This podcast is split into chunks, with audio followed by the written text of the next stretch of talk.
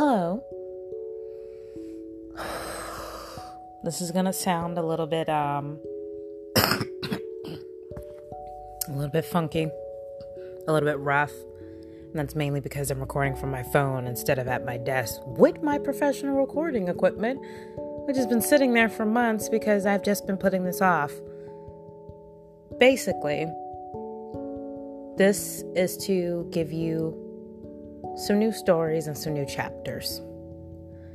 I've been meaning to do this for a long time since I had my my first miscarriage. And I never really talked about it.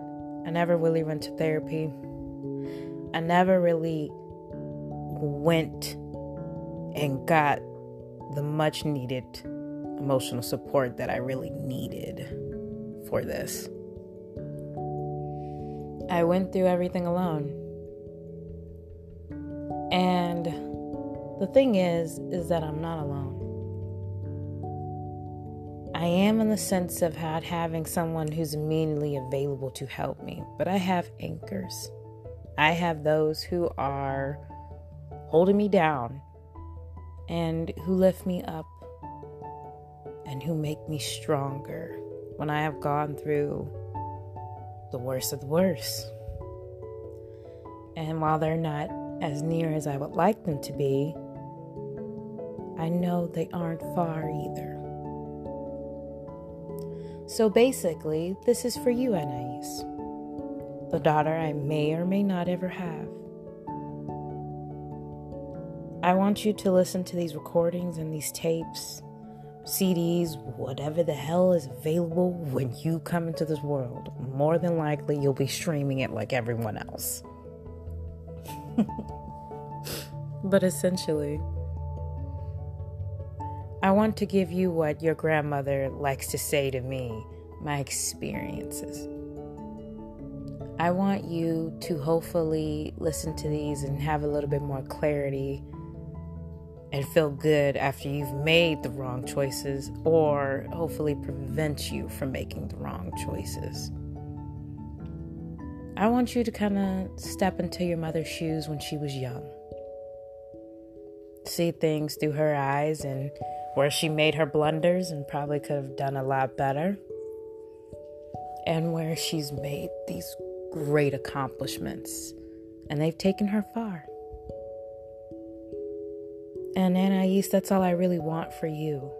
I want you to mature and grow and change with the world, the times, and the people around you, but I don't want you to lose your sense of self.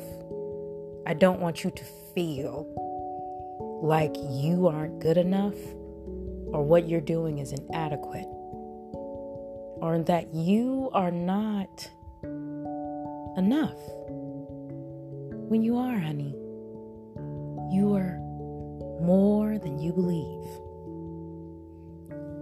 And I'm sure you're going to have your mother's confidence, some of her arrogance, her attitude, and I am most certain about it. You will probably have my temper. We're probably going to have a, quite a few bad days, just like most of the women do in this family when it comes to dealing with their mothers. But I hope we get to the point where you turn to me not only as your mother, but as your friend. Because I know, honey, I know there's going to be times where you don't want me around. And not even just because your mom's cramping your style, but because you don't want me to see you going through it or suffering or feeling like you've let me down when you can never do that.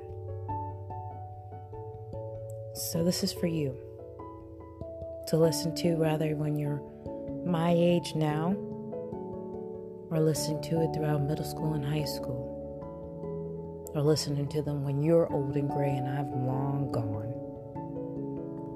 I just want you to listen to these and hopefully take a little bit of your mother with you wherever you go, as well as the other lovely listeners out there who also will hear this. I want you to cherish this and enjoy it and be. And I hope when you come back to me, if I'm still around when you're listening to this, I hope you have quite a few bit of stories to share with me after hearing my own. I love you. Let's begin.